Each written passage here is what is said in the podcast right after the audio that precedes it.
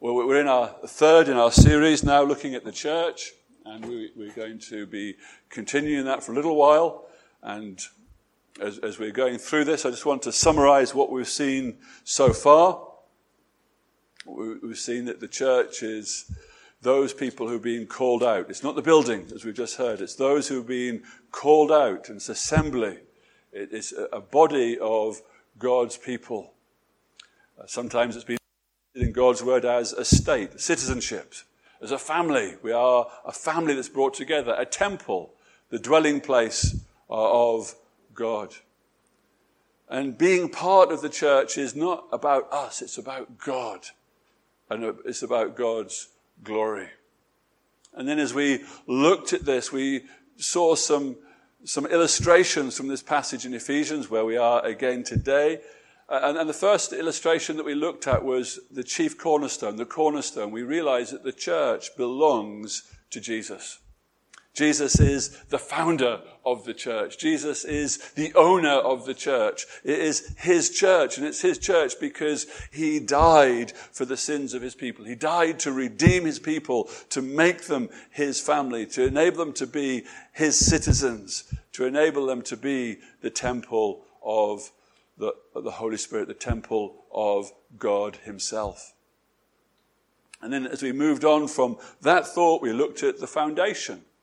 And, and, last week we were looking at this foundation. In verse 20, it talks about the foundation of the church is built on the apostles and the prophets.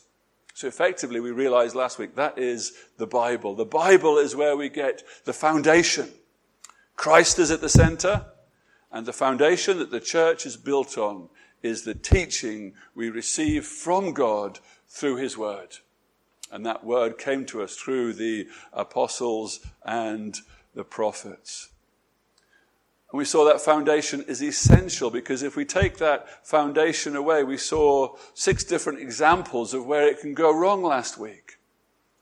We saw that there is the, the prosperity gospel, putting finances and money first, seed faith, having transactions, thinking that we can, we can deal a deal with God, and by giving Him something, He has to give us something back. Spiritual coverings, cheap grace, thinking in ourselves, well, we've, we've been saved, so it doesn't matter what we do, we can carry on sinning, it's not a problem at all.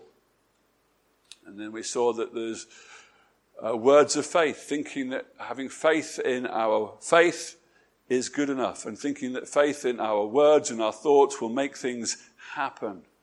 And then selling of objects, anointed objects, oil and water and handkerchiefs and different things. And we saw there's lots of ways that it can go wrong. And it goes wrong when the Bible is pushed out. It goes wrong when Jesus is pushed out. It goes wrong. A person takes the place of Jesus, or a person prescribes himself as, as an apostle or a prophet and overrides God's word. And so to get it right, we saw last week, we need to hold fast to the foundation, to hold fast to the Lord Jesus Christ, to hold fast to his word. And the challenge was for ourselves personally last week, is God's word at the center of your life? Is God's word at the center of Lefkosha Protestant Church? And so now I want us to, to, to move on from this. Uh, and essentially, we're now coming to the, the part of the church which involves you and I. We've had to build this foundation. That, we, we, it goes wrong when we don't. And, and, so we had to see Christ at the center, and I trust that that's in our minds and we can see that. I trust from last week we can see that the teaching of the apostles and the prophets is what the foundation is built on, and I trust that we're holding fast to that. But now it comes to us. It comes to us. And there's a picture here of us being built, verse 21, in whom the whole building being joined together grows into a holy temple in the Lord. Well, right around the world, construction uses bricks. Now, of course, in Cyprus, that they put up uh, columns with concrete, but they fill the gaps in with bricks. But in the UK, if you go to uh, lots of housing areas, not when there's big, tall skyscrapers, but certainly uh, villas and bungalows and just normal dwellings, they won't have concrete frames. They're just totally put together with bricks on a foundation. So there's a foundation, and then the house is built on stone or bricks all around that. And I know that uh, many of you from, from Nigeria are familiar with that. You, you, you, you'll see around about in, in the villages uh, buildings that have been put together with bricks. And, and the bricks are there all put together. And, and so the picture language that I want us to think about this morning is that as members of the church, we are bricks. Now that might not sound very glamorous. That might not sound very exciting. And it is and it isn't as we, we explore this through it here. So we're, looking at the bricks. We see that in verses 19 through to verse uh, 21 into 22. But if you just look at a cross reference to this, the Apostle Peter puts it like this in 1 Peter uh, chapter 2 and verse 5.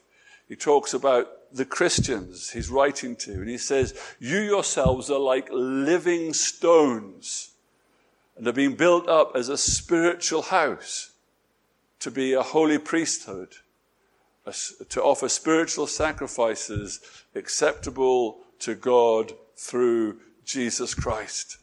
Now, we're not going to look at the, second part of that, a priesthood, spiritual sacrifices that are acceptable. That's part of our church life, which we'll see later. But it's just concentrating now on that fact that the church, the body of God's people, we are living stones. We are these bricks and we are put together and we are being built up into the church. Now, I, don't know if you've seen bricks being made. Uh, in, in, England, where we used to live, there's a, a walk and it goes through the old brickyard. And the brickyard doesn't look like anything's happening there. All there is is lots and lots of mud. And when it rains, this mud, this clay becomes very, very sloppy and, and, and, pliable, and you can move it around. And what used to happen in, in, in the olden days, way, way back, when the brick kiln was working there, the men would collect that clay, and it was wet and it was sloppy, it was just sort of mud, and, and then they would shape it into the brick shape, the little oblong square, or the oblong chaussee, uh, and, and, they were all a uniform size. They all were the, the, same size. And then they would put them into a fire. And, and, and as they came through the fire, they would dry out and they would be transformed into a hard brick. And, and that brick was used. Uh, in, in, Cyprus, in, in bygone years, they, they made bricks and straw. And, and they did a similar thing. They, they would get some, uh, some of the mud. They possibly didn't have the clay that, that's there, but they got mud, they got straw, they mixed it together, they made it wet and sloppy, and then they put it into the, the right shape, and, and they would wait in the sunshine. In England, we need a fire, but here, there's a sunshine, the sun's so hot, it bakes that brick into something that's solid and something that can be used for the building. Any brick to be used in a building it has to be transformed. It can't just stay wet, sloppy mud. You can't make a house with wet, sloppy mud. You can't make a house with wet clay. You need that wet clay, that wet, sloppy mud to be transformed into a brick. And, and, so as we look at this passage, I just want us to see uh, under the title Bricks, us as part of the church, our past. Our past. Now, as we look around this room, we, we can see that we are all from different backgrounds. We've got different nationalities. We have within nationalities different tribes. We've got lots of different languages. We come from different cultures. But the reality is, in one sense, we all come from the same place. And in this same place is nobody starts their life as part of God's church. Nobody starts their part of life as God's church. You are not born a Christian. And I want to underline this because some of you have come from a, a cultural setting where there's uh, a Muslim background, and we live here in, in Cyprus, which has a Muslim background and a Muslim culture. And if someone's born here into a Turkish Cypriot family, the moment they're born, on their birth certificate and on their registration, they're given the religion of being a Muslim because that's what they are born. But when you are born, nobody is born a Christian.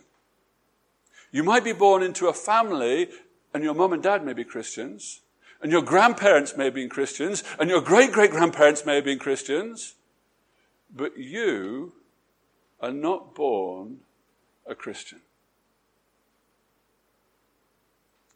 You may think, well, I've been born into a Christian country.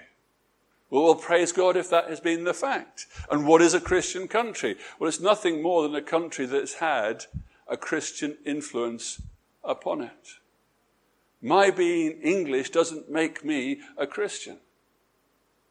Your being Nigerian or Liberian or Cameroonian or wherever it is doesn't make you a Christian. You see, this passage tells us that the, the Christians in that church in Ephesus had not always been Christians. In verse 19 it says, Now, therefore, you are no longer strangers and foreigners. It's talking about citizenship in Christ. It's talking about being part of the family. And he's saying you didn't always used to be part of the family. You, you used to be strangers. You used to be foreigners. And everyone starts this life as a stranger and a foreigner to God. You may be blessed with Christian parents. You may be blessed with a Christian home. You may be blessed to live in a land where Christianity is there as part of the culture.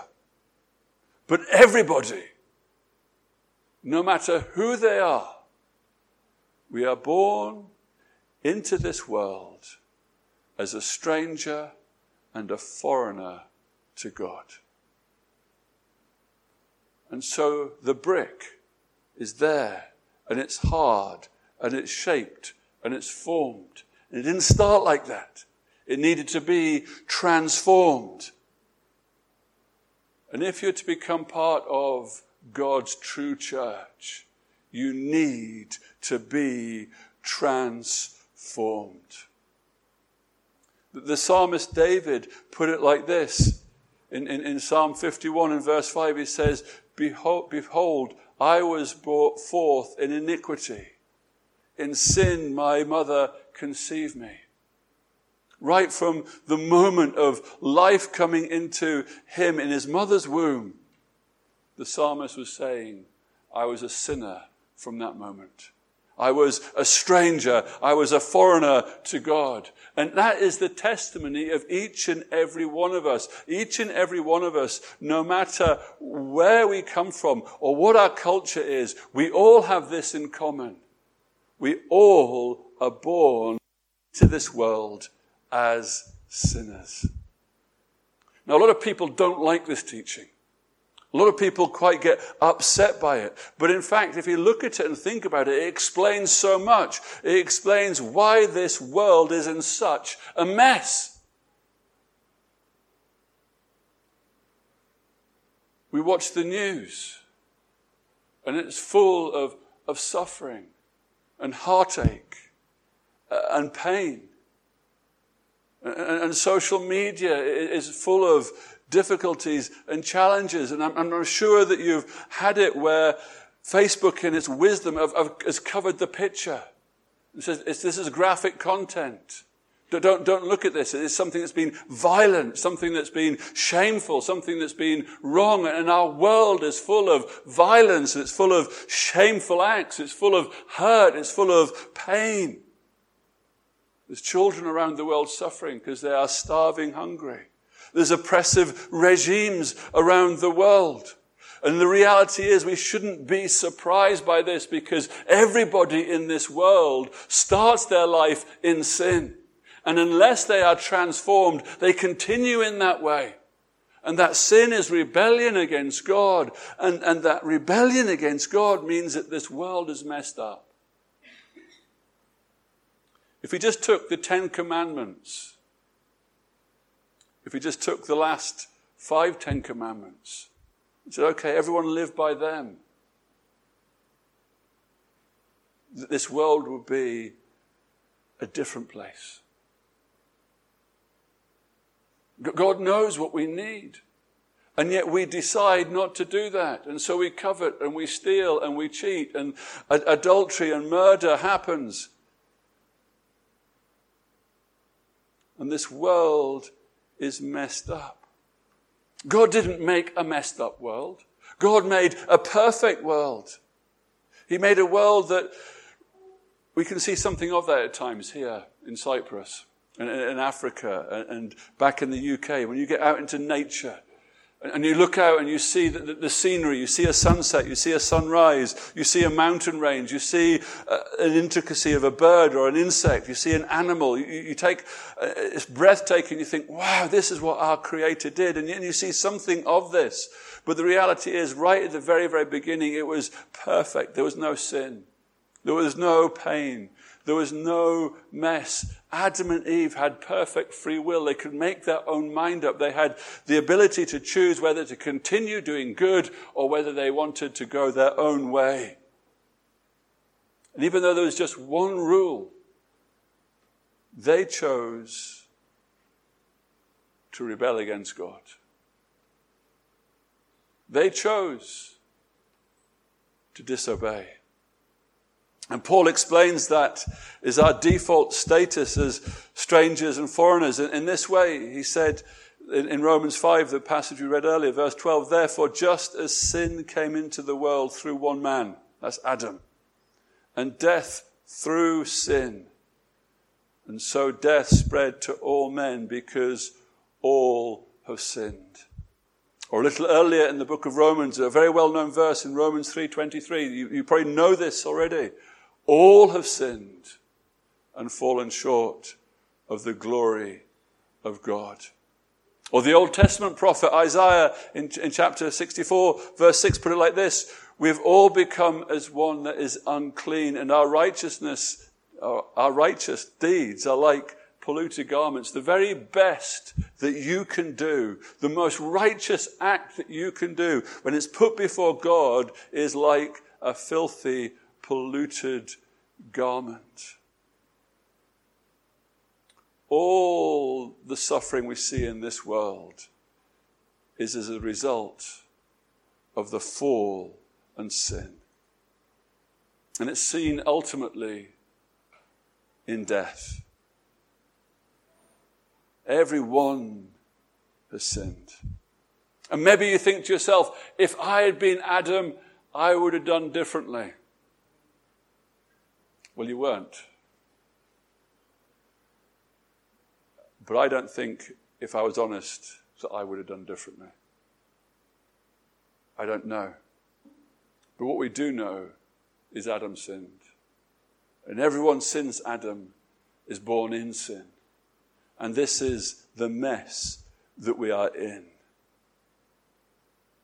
And now, every opportunity we have the bias is for us to rebel against God. And yes, sometimes with effort we can do good things. And, and, there are people in this world who do good things and do kind things. But ultimately, no one's perfect. Everyone has gone their own way. And that sin separates us from God. And it has to be dealt with. It has to be dealt with. Earlier in chapter 2 of Ephesians, Paul reminds us of the mess that we're in. verse 1 of chapter 2 of Ephesians. And you were dead in trespasses and sins. Our, our sins and trespasses, they, they make us dead. Well, how are we dead? You're alive, you're living. How can you be dead? Well, it's spiritually dead. And why are we spiritually dead? Well, these people were once spiritually dead in Ephesus, this, this church, these people, because they once walked following the course of this world. Everyone has sinned, fallen short of the glory of God, and although we're physically alive, we are born physically, uh, we're born spiritually dead, and we're following the course of this world, and that is pleasing yourself. If you like, that is the brick before it's made a brick. That is the mud. That is the clay. That is a formless mess that is of no value at all in itself. But secondly, what we see in this passage is our transformation. Verse 19. That the wonder of the church is that mankind doesn't have to stay as a stranger and a foreigner to God. That's where we start. But the, the, the, passage here in verse 19 says to these Ephesians, Now therefore you are no longer no longer strangers and foreigners. These people who are part of the church, they are no longer strangers and foreigners. That's what they were. There's a transformation. There's a, there's a but that comes in here. But you are fellow citizens with the saints and members of the household of God. How did this change from strangers and foreigners come to be fellow citizens and saints and members of the household of God? How did this change happen? How do people change directions for being citizens of this world and pleasing themselves and doing things their own way, how do they change to becoming citizens and saints and members of the household of God? How does that change come about? Well, that change comes about because God is rich in grace and mercy. Mercy is getting what we don't deserve. Our sins deserve God's wrath and judgment. Our sins deserve an eternal death, an eternal punishment, an eternal wrath of God being poured out upon us. But mercy says you're not going to get that. Grace says what you will get is what you don't deserve. God gives his love. And how does God show his love to this world, to these sin ridden, these strangers and these foreigners? He shows it by sending his son, the Lord Jesus Christ. The Lord Jesus Christ came to this world so that God could deliver mercy and God could deliver grace. It would be unjust for God just to turn around and say to you, I forgive you. Because that sin doesn't matter. What God does is that He takes your sin and He lays it upon Jesus. And Jesus takes the punishment you deserve. And you have forgiveness because the punishment has been borne by Christ. Paul put it like this from the passage we read earlier in Romans 5 and 17. If because of one's trespasses death reigns, that's Adam, death reigns, sin is there, we've all sinned. He said, through that one man will much more of those receive abundance of grace, the free gift of righteousness, reign in life through the one man Jesus Christ. Jesus came and did what Adam could not do. Jesus came and did what we cannot do. We cannot live a perfect life. Adam sinned and fell short of the glory of God, and every human since then has sinned and fallen short of the glory of God. And yet when Jesus Christ came to this world, he came as man and God, and in his manhood, Christ Jesus never sinned. There was no sin. There was plenty of temptation. He knows what it's like to be tempted. He knows what it's like to be tempted beyond what you and I know what is to be tempted. You and I might think, oh, if Jesus had my temptation to sin, he wouldn't. The temptation that Jesus had was far greater than yours. And even though he had greater temptation than yours, he did not sin. And you may think to yourself, well, he didn't have the internet then. He didn't have pornography on tap. He didn't have uh, all the alcohol and all the drugs and all the things that we are tempted with. The devil was the same. The temptations were real. God's word tells us that he was tempted in every point as we are, but he didn't ever sin. And so when Jesus gave up his life, that's what he was doing. He was giving up his life. Your life and my life will be taken from us because the wages of sin is death. And as humans, we will die. And Jesus, as a human being, because he had never sinned, death was not for him. But he took death upon himself. And as he took death upon himself, God put the sins of his people on Christ. And the wrath and the punishment that the sins of his people, the sins of his church deserve, were placed upon Christ. And Christ was atoning for. Christ was paying the price for. Christ was paying the ransom. When, when someone is kidnapped, what do you have to do? You have to pay the ransom price to get them back, don't you? There's that transaction that happens. For, for, for God to be able to show us grace and mercy, the wrath of God has to be delivered on sin. And we can't bear it. But Christ bore it for us. And this is the transformation process. Jesus did not deserve to die, but he ransomed his people that are becoming his church. Verse 22 says, In whom the building being joined together grows into the temple of the Lord. You can only be a part of the church if you've been transformed. You can only be a part of the true church today is if you've been changed from that filthy, messy pile of mud into a brick that can become part of God's temple. You can only be a part of the church if you are trusting in the Lord Jesus Christ for your salvation. A transformation needs to happen and God's people are the bricks that God uses to build his church. And that's an amazing privilege. If, if, you think about it here today, those of you that know the Lord Jesus Christ as your Savior, you've been transformed. And transformed for what? So that you can be God's dwelling place. So that you can be a child of His. So that you can be brought into His family. If you're truly trusting your salvation, God is going to use you as part of His church. That's His plan and His purpose for you.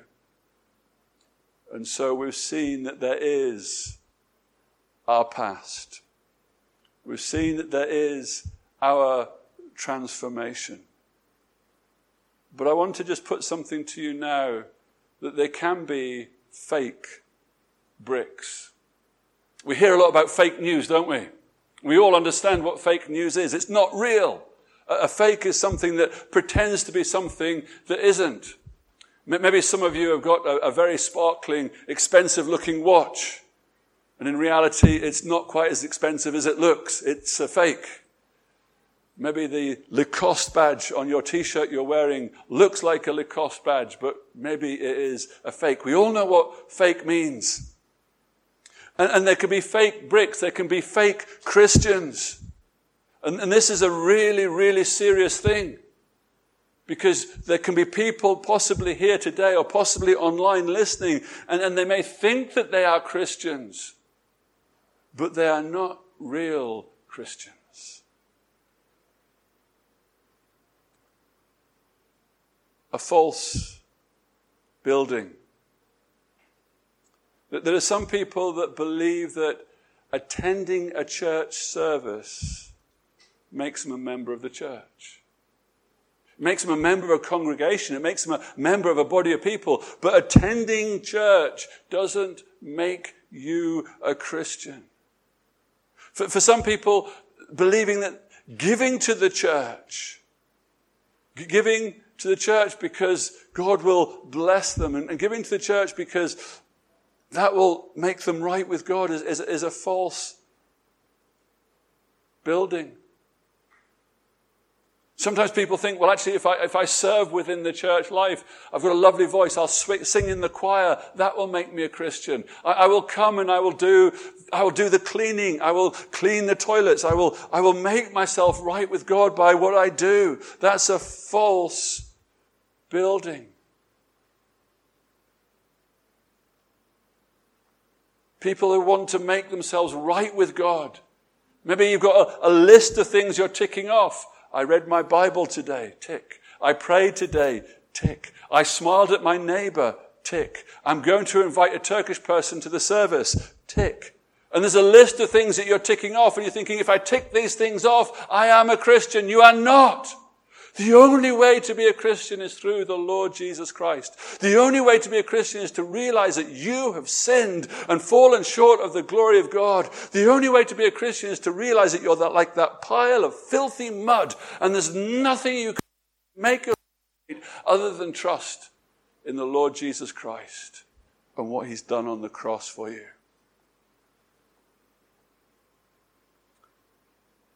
There are fake bricks because they're building on the false thing. There's no building. Another real problem of the church today is that people are not willing to be built together. For one reason or other, people feel that they don't need to be part of the local church. Now, I've already said that that, and we'll be careful here, that it's not by coming here that makes you a Christian. But if you are a Christian, you should want to be with God's people. I was, I was reading a survey, uh, someone done some research post COVID or semi post COVID, and, and, they were saying that attendance in church in America, they reckon, is going to reduce by 20 to 25% after COVID. 20, 25% of people are just not going to bother coming along again. They've got used to doing church at home. They've got used to being by themselves. They've got used to doing their own thing on Sunday. They have no interest of being together.